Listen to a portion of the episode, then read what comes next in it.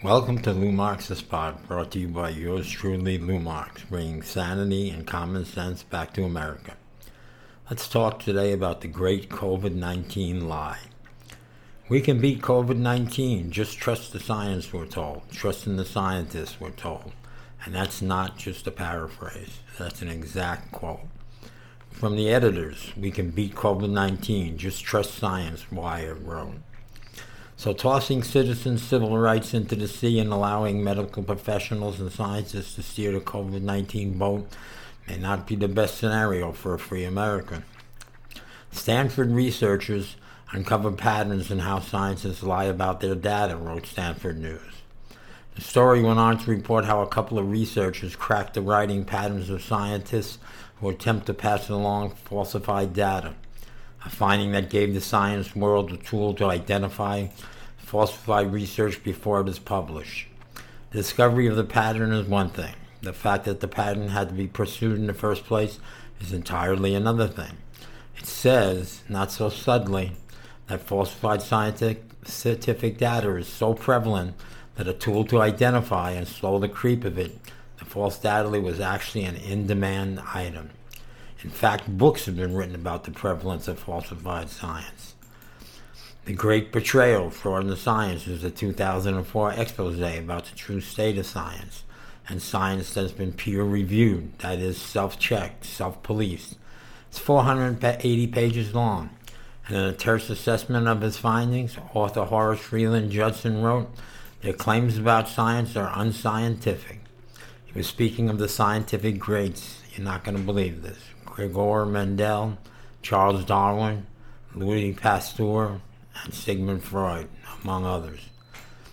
Well and good, fine and dandy, but fact is, scientists often lie. Science isn't always the beacon toward truth. It's not just frequently fraud, it's frequently deceptive, and purposely so. The American Council on Science and Health, in a 2017 piece entitled Lying Politicians is One Thing, Lying Scientists is another. Wrote of the crappy science of researchers Peter Eklöv and Oona Lönnstedt, reported in a 2016 paper that tiny particles of plastic in the ocean were harming fish, and that microscopic plastic must therefore be harmful to fish. Findings that led them to be slapped with the peer based misconduct in research label. Findings that the pair subsequently retracted. QZ in a 2016 piece entitled Nearly All of Our Medical Research is Wrong, wrote something is rotten in the state of biomedical research. Everyone who works in the field knows this on some level. We applaud presentations by colleagues, but we know in our hearts that majority or even the vast majority of our research claims are false. That's an incredible admission. Look, do the research, Google some headlines. There are more so many more examples of scientists gone wrong, scientists gone rogue, science gone deceptive. This scientist nearly went to jail for making up data, the Washington Post wrote in 2016. Researchers behaving badly, known frauds, are the tip of the iceberg, Leapsmag wrote in 2018. Take that back, the top scientific retractions of 2019, Live Science wrote in 2019. Deceptions are just part of the game of science. Lies, skews, half truths, selectively chosen data, biased conclusions, flawed interpretations, outright widely incorrect information, political. These are all part and parcel of scientists' lives. And why? Because scientists are human too. Scientists have deadlines, they have pressures, they have funding goals, they have backers, they have peer competition. They have personal agendas, political leanings, partisan purposes, spiritual blindness. In short, they are not perfect. In some cases, they are downright evil. Scientists are not perfect, the science they present is not perfect. And especially in this COVID 19 atmosphere where scientists and researchers and medical professionals and scholars have taken over much control of U.S. politics and government and how American citizens are supposed to now behave and think and function. It's more important than ever to remember this scientists can be wrong. Very, very, very wrong. Until COVID 19 hit, President Donald Trump was on a gliding path to re election, a sure thing. On domestic policy, Trump's tax and regulatory cuts spurred the economy to the heights unseen in 50 years. His Department of Education crackdown on the Star Chamber courts applied on college campuses in cases of a, alleged sexual misconduct. He has appointed scores of well qualified constitutionalist judges, including three Supreme Court judge justices. On foreign policy, Trump is the first president of my lifetime not to enter any foreign wars. He has brokered historic peace deals in the Middle East between Israel and Arab countries. He has stood up to Chinese predations in unprecedented ways, and this is just to name a few. There's so many, it's unbelievable. Then, guess what? COVID hit. If this election had been held in February, Trump easily would have won, and he likely would have won in a landslide. That's because Trump's often terrible rhetoric would have taken a backseat to his actions and accomplishments, and Americans' pessimism about Trump's character would have taken a backseat to their optimism about his agenda and his accomplishments. And when was the vaccine really proven, and why, if it was proven earlier, which it most certainly was, why was it was held to after the election? Moreover, scientists can lie, and very often, as history shows, they do. Let's go over some statistics from the CDC, the World Health Organization, and other reputable sources. So I did some Google research. In 2017, there were 2,813,503 deaths, with a population of approximately 325,000 people in America. In 2018, there were 2,839,205 deaths, with a population of approximately 327,000 in America. Now comes the really strange part in my research, but with no surprise. After an hour of searching the internet that should have only taken seconds, all I could find was one, one figure of deaths in America in 2019, but no details of the deaths. According to the CDC, 2.84 million people died during all of 2019. Okay, so that's three years. Everything seems to be on track, the same, pretty close, within just tiny, slight changes. Now for the unbelievable. After hours of searching the internet, I could find no real statistics on deaths in 2020, this year. But I think we all know why. That figure would interfere with the false and fake claims by Democrats, scientists, and liberals in the CDC and the World Health Organization on how many deaths were actually from COVID. No matter what, there should have been a year to date figure on total deaths. COVID excluded, COVID included, there should have been a figure. There was none. There always has been figures, now there is none. No surprise here. So the New York Times just reported 13.4 million confirmed today cases of COVID in the U.S. and 266,000 deaths. To verify the total numbers, Channel 13 News went directly to archived mortality data maintained on the website of the CDC's National Center for Health Statistics, which collects the nation's official death data. An initial search seems to suggest that 2020 deaths in the U.S. are actually declining.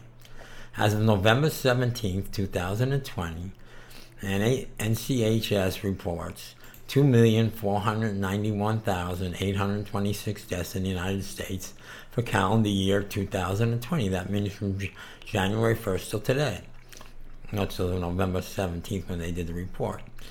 The information is included in the table of deaths involving COVID 19, pneumonia, and influenza reported to NCHS which also includes reported deaths from all causes.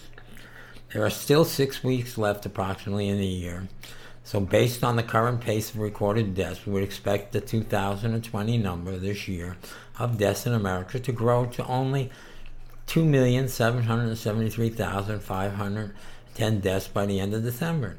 That total will be actually fewer deaths than what the CDC recorded in the U.S. each of the past three years. Consider the following figures. These are total deaths by year by, per CDC records.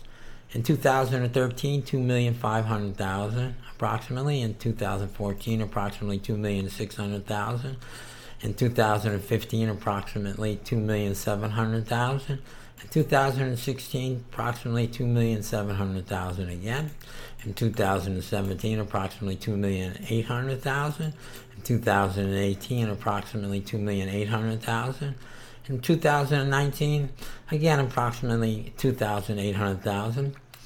In 2020, this year, as of November 14th, total deaths are only 2,512,880 people. At present, the U.S. has experienced a 1.12% increase in overall mortality rates for 2020. However, last year, 2019, there was also a 1.12% increase. Did we miss a pandemic in 2019? Did it skip by us? Did we somehow not see it? Did it get lost in the shuffle? But wait, it's even scarier than that. 2018 saw a 1.22% increase in mortality rates. 2017 saw a 1.24% increase in mortality rates. 2016 a 1.27% increase. 2015 also a 1.27 increase. And 2014 a 1.29% increase in mortality rates. Also, the expected death level, per the CDC, upon which the excess death claims hang, is somehow down below the 2017 level was up in 2018 and two, up in 2019, but way down for 2020. Even though we have more people and a higher percentage are aged above 65. I guess if you want to show excess death, you need to either have more deaths or you fudge down the level of expected deaths to make it appear you have them. The research by Ms. Briand from Johns Hopkins University confirms the latter happened, not the former. The expected number of deaths was purposely set to pre 2017 levels so that even normal levels of deaths would appear excessive and drive the false Democrats' narrative. Did the World Health Organization lie about COVID 19 being a pandemic? I think so. I'm sure most of us do think so.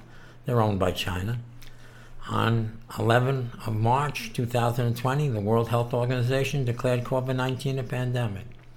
International public health is their mandate. After all, the problem is that after admitting that pandemic is not a word used lightly or carelessly, the Director General of the World Health Organization went on to say that we have never before seen a pandemic sparked by a coronavirus. Terrific. This is the first pandemic caused by a coronavirus. We have never before seen a pandemic that can be controlled at the same time. These words are not only inexplicably careless and fraudulent, but constitute the clearest proof that on March 11, 2020, the World Health Organization flouted its own wisdom and may have scammed the whole world into a pandemic. Since that date, the World Health Organization seems to be leading the global fight against COVID 19 on false pretenses, and they are. They're controlled by China and the Democrats. Perhaps they were pushed into declaring a pandemic, or they did not know what they are doing. I I go for being pushed into declaring a pandemic. But the fact remains that on March 11, 2020, COVID 19 had not yet become a pandemic. Of the 118,000 cases reported globally in 114 countries, more than 90% of cases are in just four countries, and two of those, China and Republic of Korea, have significantly declining epidemics. 81 countries have not reported any cases, and 57 countries have reported 10 cases or less back then. So why did they declare a pandemic? Good question. We need some answers. There are lingering unanswered questions about the World Health Organization's lack of transparency, the role of the experts who are being paid by the pharmaceutical industry, and so on. And they are, and by China. Indeed, there are a number of recent concerning examples. For instance, in June 2019, the WHO ruled that although the Ebola outbreak in the De- Democratic Republic of Congo was a severe emergency, did not yet qualify as a global emergency. This was the second time the UN agency had decided the Congo outbreak did not qualify to be a global emergency. Then there's the question of the H1N1 virus. In the months leading up to the WHO's declaration of the pandemic as a level 6 contagion, the highest possible level, many countries, including Italy, Germany, France, and UK, made secret agreements with pharmaceutical companies. These contracts obliged the countries to buy swine flu vaccinations only if the WHO, the World Health Organization, raised the pandemic to a level 6. That's unbelievable. But fact. The 2018 documentary Trust the World Health Organization by filmmaker Lilian Franck unearthed footage that showed WHO delegates six weeks before the level 6 pandemic was issued as having described fly, swine flu as a moderate situation. Incredible again. The main point concerning COVID 19 is that, by its own admission, the World Health Organization seems to have declared COVID 19 a pandemic in order to avert a COVID 19 pandemic. This seems illogical and a scam, and it is. The end date of an event cannot come before the start date. You cannot be in a pandemic that has not yet started, and you can only avert a crisis that has not yet taken place. But you cannot have both a pandemic and efforts to avert a pandemic. Certainly, this is a riddle posed by someone uses the phrase at the same time. I ask, how can an end date come before a start date? How is it possible that a manufacturing date can come after an expiration date? The current global coronavirus crisis is proof that global agencies such as the World Health Organization can and do actually cause irreparable harm. Perhaps their global roles need to be called into serious question. I think they do. And I think you think they do too. And I think 70 some odd million people in America think they do, and hundreds of millions worldwide. At a time when the blame game has started about who or what caused the current global health crisis, it seems that the World Health Organization caused the pandemic, and the blame for the COVID 19 pandemic lies squarely on the shoulders of the UN agency. Is the WHO, by this flip flopping and ambivalent language, trying to tell us something in a coded manner? Was their hand forced? Is there an eternal struggle in the institution? Is China controlling them, as it seems pretty obvious? Or is it just the WHO, the one driving the scam? We don't know yet, but we will know the answers will come, and we need the answers now.